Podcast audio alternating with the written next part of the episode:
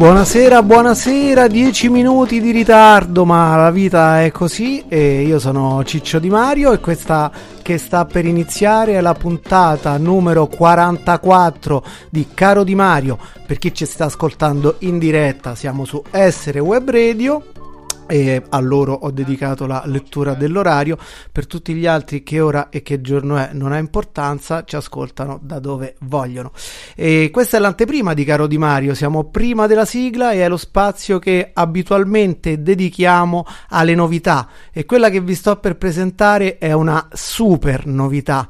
È un singolo, un 45 giri in vinile in distribuzione sulla pagina Bandcamp di Little Bit More uscirà il 14 di maggio. Intanto ce lo ascoltiamo e dopo vi racconto la storia che c'è dietro. Buon ascolto da caro di Mario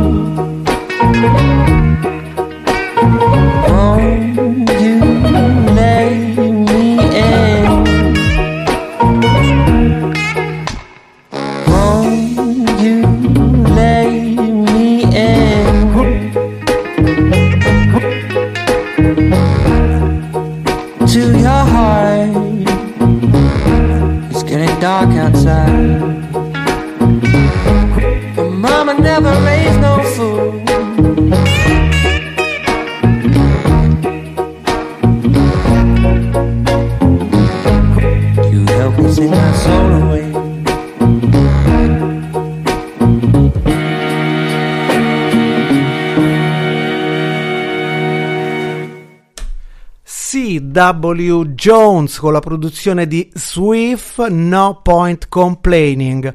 Questo è un singolo che deve ancora uscire, lo potete preordinare, come ho già detto, ma ci tengo a ripeterlo perché è stata una apprezzatissima cortesia quella che mi ha fatto Theo Waxow che è un uh, amico di stanza a Vienna e si occupa della etichetta Little Bit More, una etichetta che ci ha già dato altri spunti all'inizio di questa trasmissione. Ricordiamo che abbiamo suonato You Got the Love dell'amico Tommy Rebel. Quindi ringraziamo tutta questa bella cricchetta di amici che ci ha permesso di preparare l'anteprima di Caro Di Mario, che adesso va ad iniziare.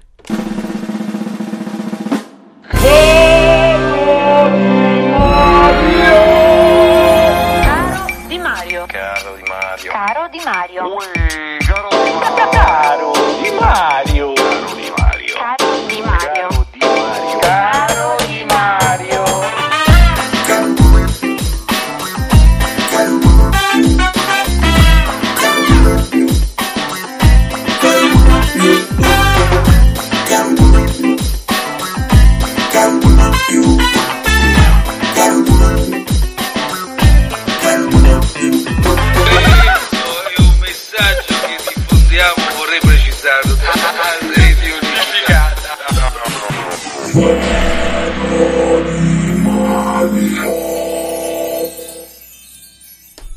Eccoci qua. Questa puntata abbiamo detto sarà integralmente dedicata a due etichette blu che in comune hanno anche qualcosa in più dell'essere semplicemente blu. Però siccome ci piace sempre fare un po' una sorta di riassunto delle puntate precedenti e di collegare la nuova puntata con il punto in cui abbiamo lasciato quella vecchia, ricominciamo con un pezzo che farà un po' da ponte da- nella storia che vi stiamo per raccontare. Ricordiamo brevemente che ci siamo salutati l'ultima volta due settimane fa parlando di acid jazz e continuiamo parlando di jazz. Ci spostiamo però torniamo molto indietro nel tempo questa sera e ci troviamo nella Germania degli anni 30, un luogo mh, per così dire non esattamente ospitale per eh, eh, i tedeschi eh, di religione ebraica e per i tedeschi democratici. Tra questi c'erano anche Alfred Lyon e Francis Wolff che eh, appunto per ovvi motivi fuggirono a New York. Eh, Wolff e Lyon erano molto molto molto appassionati di musica jazz che, che all'epoca stava esplodendo e eh, arrivati a New York eh, continuarono a eh, seguire si trovarono proprio nella, nella tana del lupo per dire così del jazz dell'epoca. Eh, probabilmente affascinati anche oltre che dalle sonorità da quel mondo lì anche dalla- da un po' un senso di affratellamento rispetto a, a quello che era il mondo degli afroamericani che suonavano quel tipo di musica. Quindi condividendone un po' eh, in modalità diverse, magari il senso di, di frustrazione e di oppressione, vivevano appieno lo spirito di questa musica jazz. E che cosa fecero? Eh, seguivano quella che era la scena e si recarono a un famoso concerto che ci fu alla Carnegie Hall, eh, concerto di Al, eh, Al Hammond e di Mad Lux Lewis, eh, un, un concerto di cui rimane anche evidenza eh, discografica. Dopo condivideremo la, la copertina sulla nostra fag- pagina Facebook. E fulminati da questa esibizione, eh, assoldarono appunto e eh, portarono in sala di registrazione questi due artisti, Hammond e Lewis, e li fecero suonare, registrarono uh, una session piuttosto interminabile che andò a costituire eh, la loro prima pubblicazione, dalla quale realizzarono i soldi per mettere in piedi la Blue Note Records. Era il 1939. Ladies and gentlemen, As you know, we have something special down here at Birdland this evening. A recording for Blue Note Records.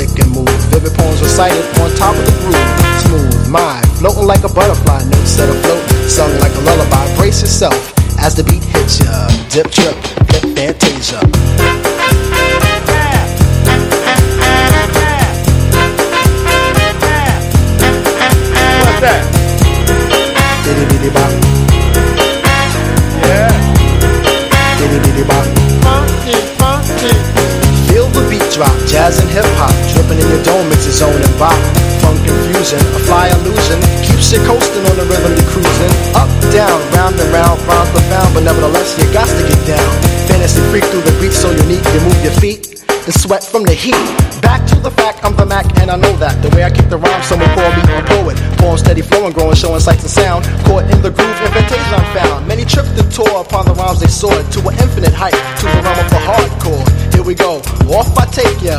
Dip trip, lip fantasia.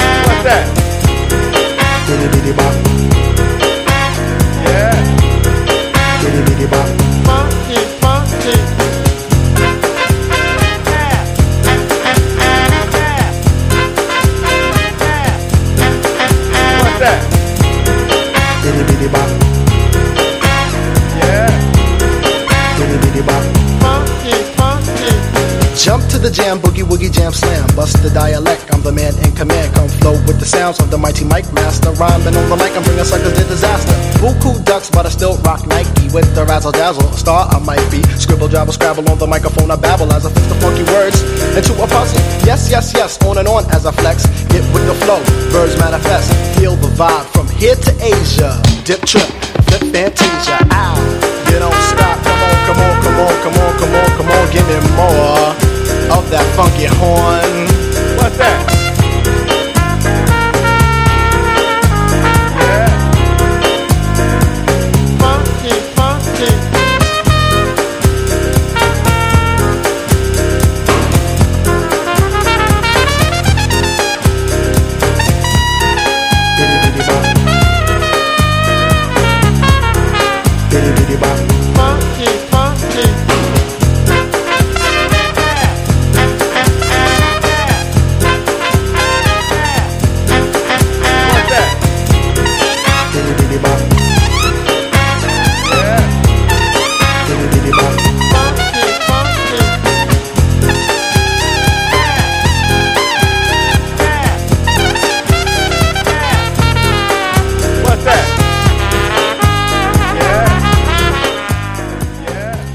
E allora, allora, come recitava la voce all'inizio di questo brano, eh, We have something special for you tonight here down in Birdland, a recording from Blue Note Records.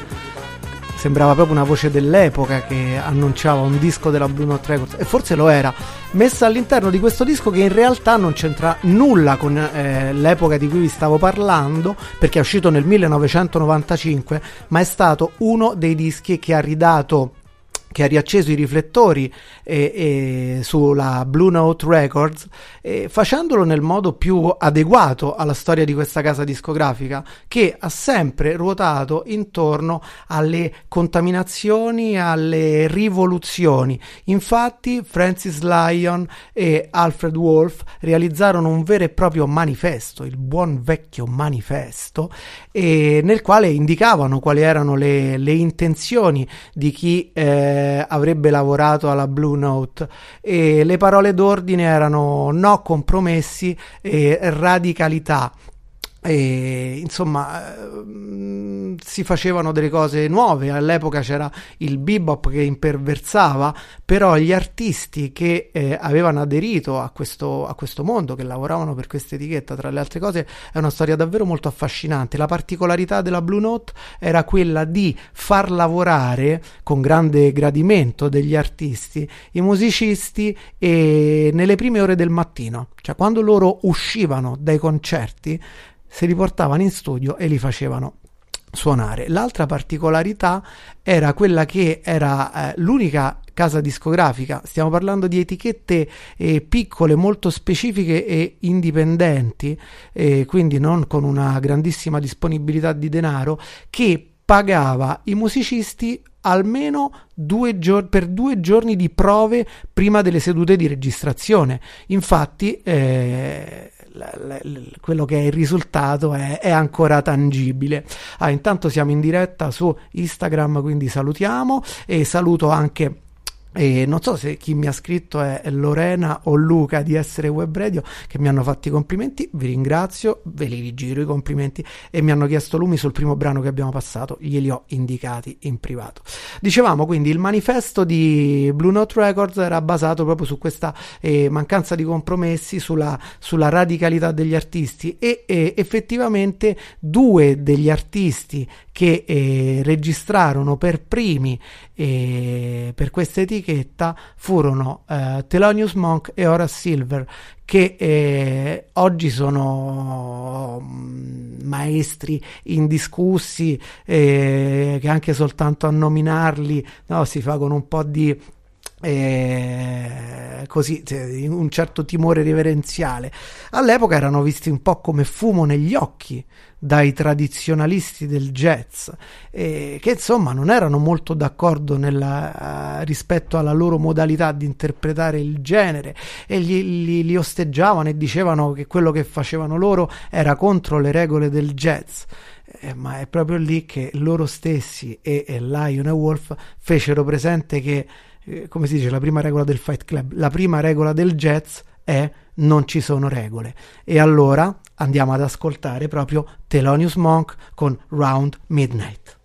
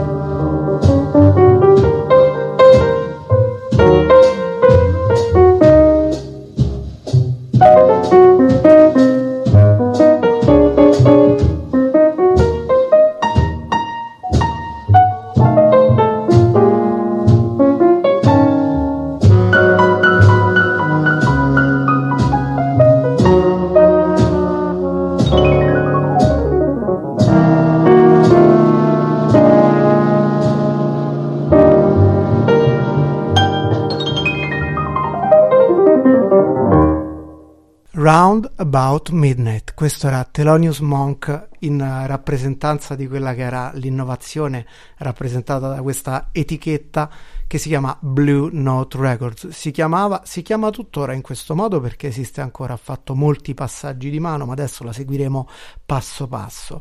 E nel tempo diciamo che, ecco, forse è un'etichetta che eh, non è stata, come si dice, non è profeta in patria, o meglio, forse sarebbe dire eh, non è stata profeta ai suoi tempi perché eh, in realtà ha, ha, molto più successo e notorietà e, e rispetto oggi di quanto ne ha avuto all'epoca. Ricordo, stiamo parlando sempre di una, un lavoro che è iniziato nel 1939, adesso stiamo ascoltando musica a cavallo tra gli anni 50 e i 60 e effettivamente in tutto quello che è stato eh, l'arco di tempo in cui Blue Note Records è stata gestita dai suoi fondatori, in realtà hanno stampato, si sono stampati un sacco di dischi che come ripeto sono diventate delle pietre miliari del jazz e che continuano ad essere stampate tutt'oggi.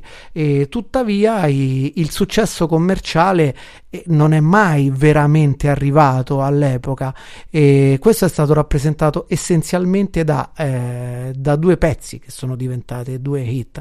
Una è Sidewinder di Lee Morgan e l'altra è quella che stiamo per ascoltare ora, che hanno avuto la, eh, la come dire, eh, la, l'attitudine a quell'epoca di, di, potersi prestare molto bene anche eh, a quelli che erano i passaggi più al discorso radiofonico, nonché anche a quelle che erano le prime pubblicità dell'epoca. Dicevamo Sidewinder di Lee Morgan e ovviamente io i brani di cui vi parlo e che non riesco a passare in questa ora di trasmissione poi ve li metto nelle playlist di Spotify così possiamo anche un po' per chi vuole può arricchire e approfondire il discorso.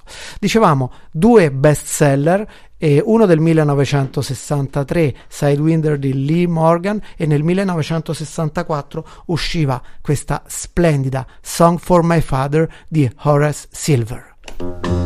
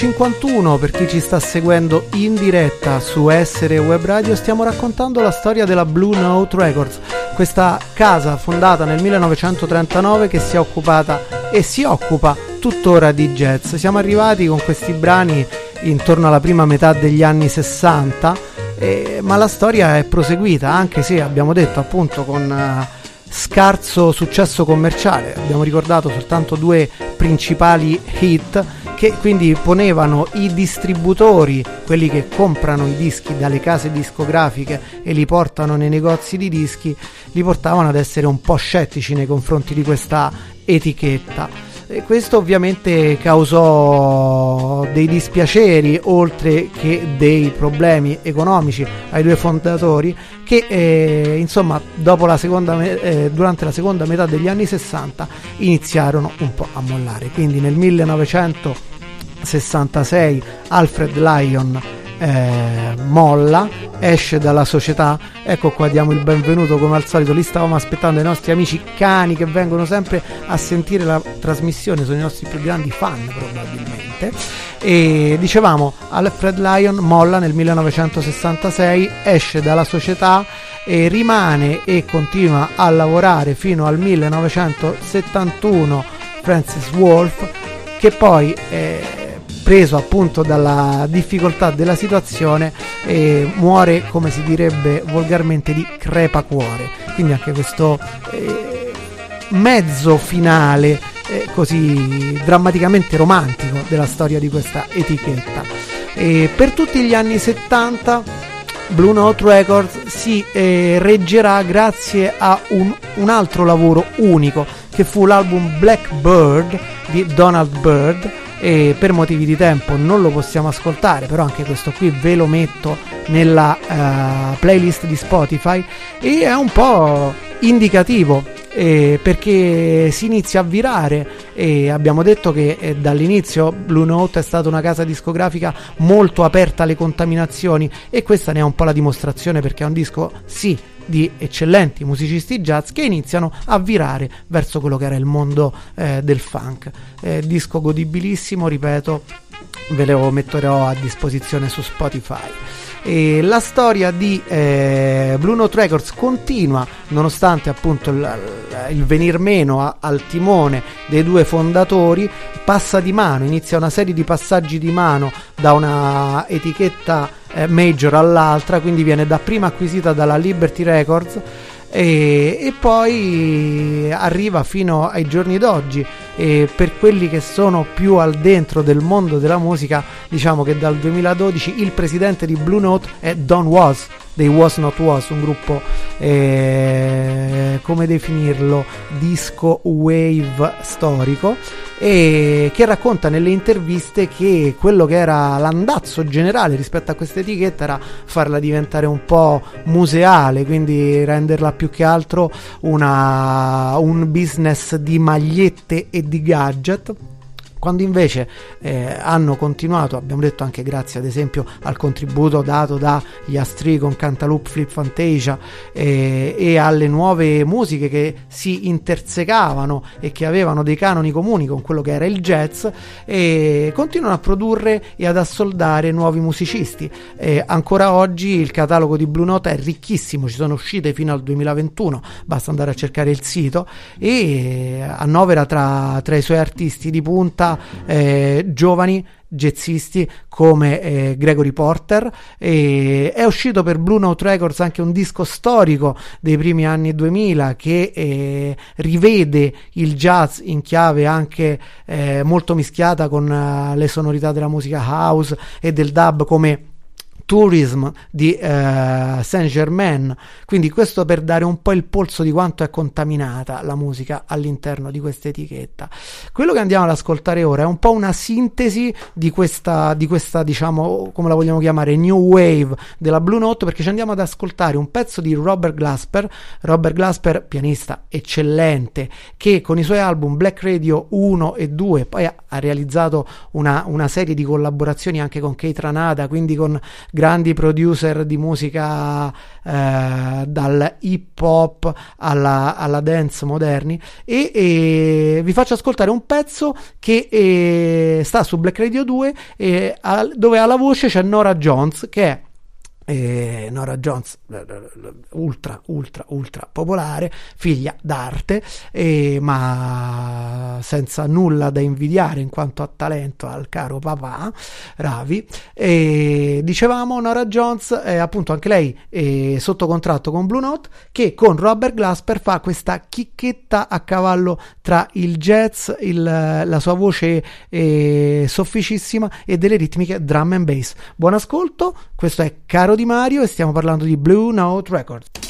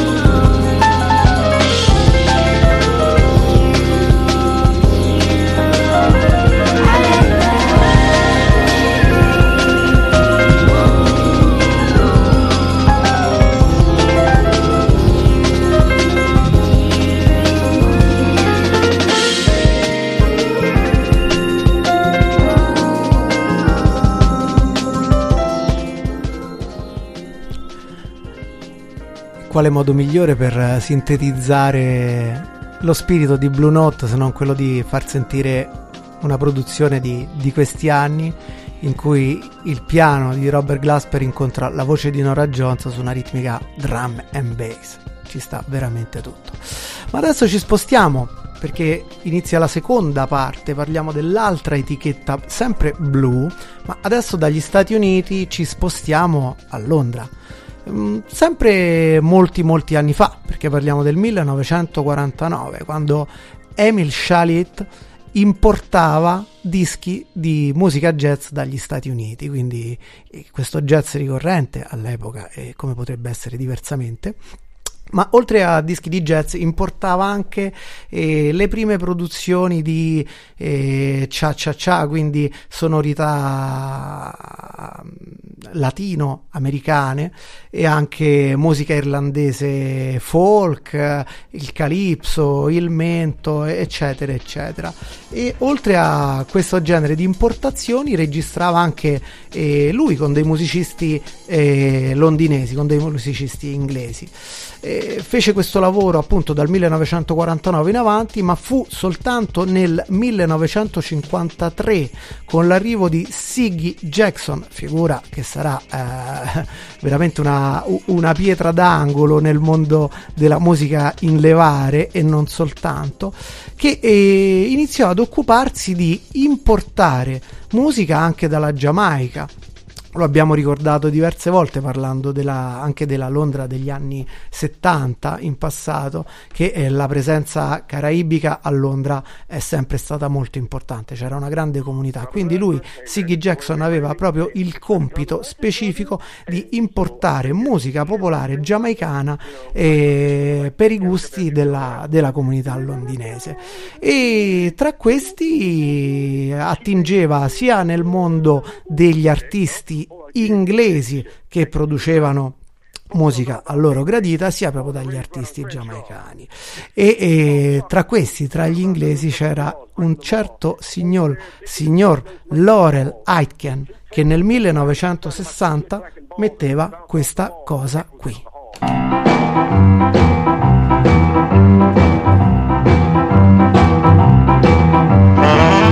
Last night, about night Now you turn it over, want to do the rock and roll. Teach me to rock. Yeah, you better teach me to rock. You better teach me to rock. I just can't move my feet. You leave me in the dance like a real gone clown.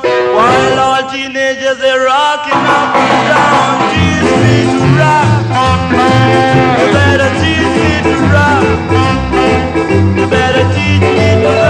Rock. I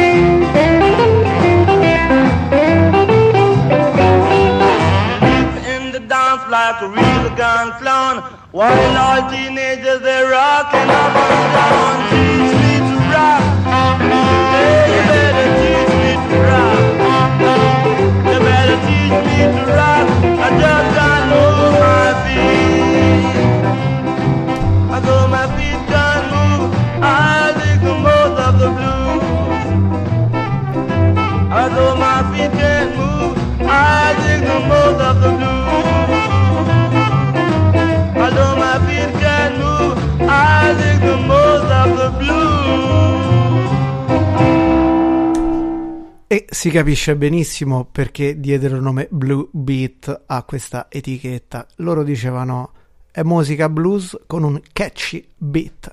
Cosa meglio di questa boogie rock di Laurel Aitken, che dicevamo faceva parte della famiglia inglese di artisti sotto contratto. E insieme a lui nomi che gli appassionati conoscono a menadito e venerano eh, i Marvels, eh, Rico Rodriguez, ma anche eh, oltre a loro abbiamo detto artisti che venivano direttamente dalla splendida Isla, quindi Byron Lee, Coxon Dodd, Duke Red e soprattutto eh, sono certo che questo sarà molto apprezzato dal mio amico Rufus che sicuramente è in ascolto e che saluto. E saluto anche tutti gli altri che questa sera ho importunato con una lista broadcast che però ha funzionato perché mi stanno scrivendo quindi saluto Simone Frattini saluto Daniele Crespini saluto Andrea Corti saluto Riccardo Coccia saluto Simona Minoretti sa- saluto tutti gli amici che eh, spero siano ancora all'ascolto. Dicevamo eh, tra gli artisti giamaicani che eh, realizzarono eh, il grande successo, fecero il botto con Blue Beat, c'era sicuramente un certo Prince Buster che eh, con uh, la B-side del singolo Al Capone One Step Beyond ci ha un po' rovinato la vita a tutti grazie alla, alla cover dei Madness e eh, è quello che ci ha fatto scoprire lo ska poi in realtà e dicevamo Prince Buster che nel 1961 insieme alla home band quindi il gruppo che suonava per l'etichetta che erano i Folk Brothers realizza la canzone che fu e che tutti sicuramente conoscete per la versione del 1993 di Shaggy che è O Carolina che vi invito ad ascoltare molto attentamente perché ha una particolarità che condizionerà poi tutto il genere del reggae Buon ascolto, caro Di Mario, Blue Beat.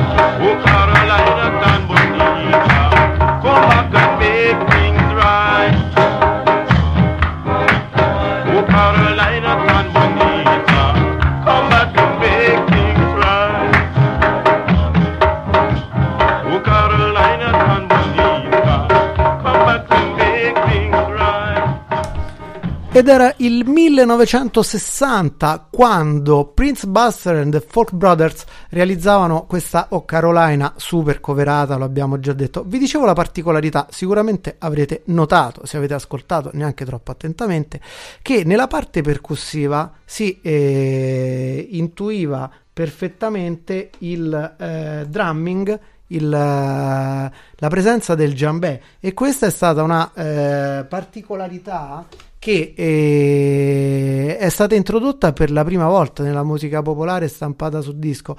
E quello è il cosiddetto eh, Rastafari drumming che poi diventerà appunto una nota ricorrente in tutto quello che è il mondo non soltanto dello ska ma soprattutto della musica reggae. Dicevamo mh, talmente forte l'esplosione e l'impatto della, dell'etichetta Blue Beat da, eh, come ho, ho, anche detto nella, mentre pubblicizzavo la trasmissione di questa sera, eh, è diventata talmente eloquente come sigla da rappresentare poi quello che è eh, il genere musicale, anche perché all'epoca ancora non si parlava esattamente di ska, c'era questa musica che era un po' una, una, sorta di con delle basi jazz, con queste ritmiche in levare, e insomma iniziarono tutti a riconoscerlo come il blue beat, talmente tanto che divenne un nome di uso comune e che addirittura il signor Chris Blackwell che eh, i non addetti ai lavori eh, non conoscono, ma che è l'uomo che eh, venne dalla Giamaica e si eh, insediò a Londra portando la Island Records. Island Records eh, sicuramente se provate a cercare a vedere una, una, foto dell'etichetta la riconoscerete perché è quella molto rappresentativa e molto eh, iconografica di tutti i dischi di, del signor Bob Marley ad esempio ma anche dei primi dischi degli U2 e di tutta quella che è stata la, la scena reggae e, e, quello che ha portato alla, alla, popolarità che ha reso il reggae lo ha portato veramente nelle case di tutti gli italiani si direbbe e non soltanto. E Chris Blackwell stesso indica come, come pubblicità o quando deve parlare di questo genere musicale lo definisce blue beat ma anche Coxon Dodd quando apre la sua eh, label la sua etichetta la Coxon Records nel 1967 pubblica un disco che si chiama Blue Beat Special, quindi questo per dare un po' il polso di quella che era la, eh, l'impatto e la, come ha cambiato la toponomastica, potremmo dire, dei generi musicali dell'epoca.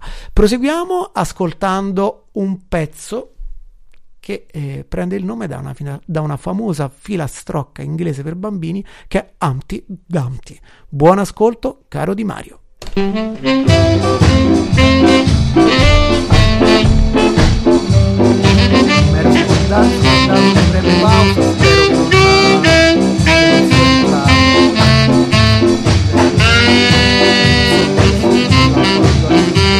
Once there was an old lady who lived in a show.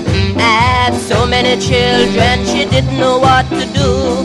Gave them some broth without any bread. Whip them soundly and send them to bed. Whoa.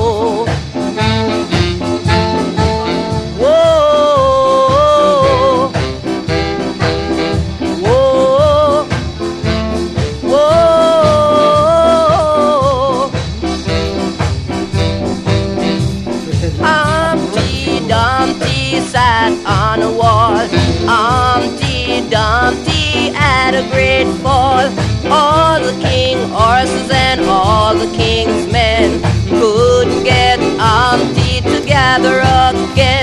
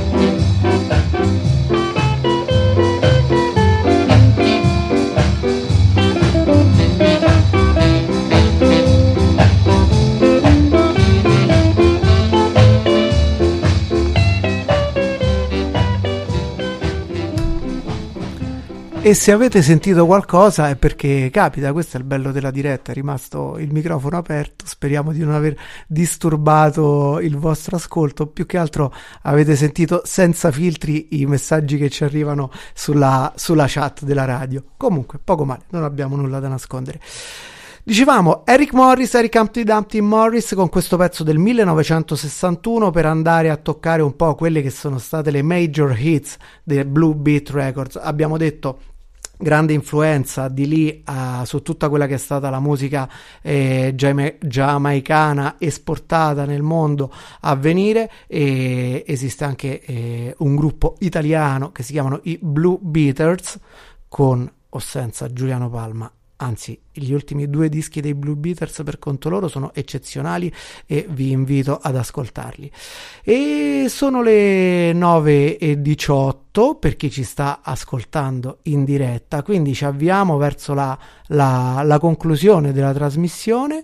Io ringrazio voi per averci ascoltato. Ringrazio Nico al Pappalardo dall'altra parte del vetro che questa sera ha avuto qualche difficoltà tecnologica, forse perché eh, mi ha dovuto aspettare lungamente in macchina al freddo perché ho fatto un po' di ritardo. Comunque, a parte questi piccoli dettagli eh, personali che non interessano nessuno, eh, ci salutiamo con eh, il pezzo che abbiamo annunciato prima, il pezzo che è appunto emblematico del mondo musicale rappresentato da Blue Beat e tutta la trasmissione di questa sera non so se l'ho già detto, se l'ho già detto lo ripeto, è dedicata a Benny che sicuramente avrebbe apprezzato eh, tutta la trasmissione, specialmente la seconda parte, e che sicuramente ovunque sarà amerà ascoltare questo pezzo.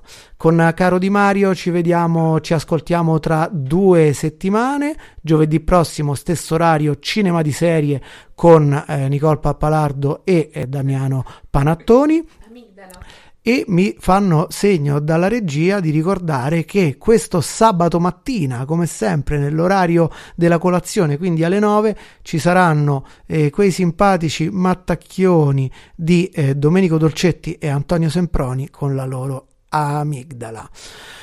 Buon proseguimento e un passo avanti. Ciao da Ciccio Di Mario. Buona serata. One step beyond.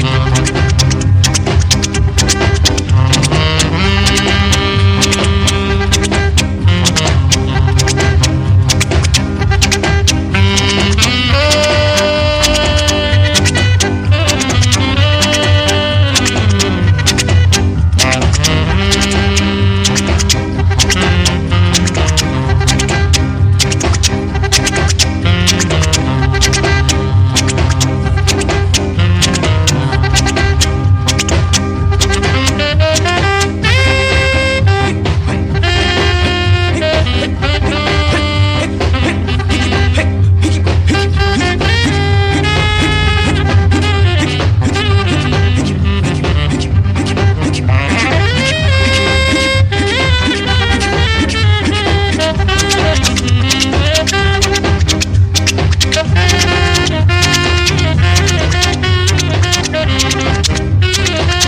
you.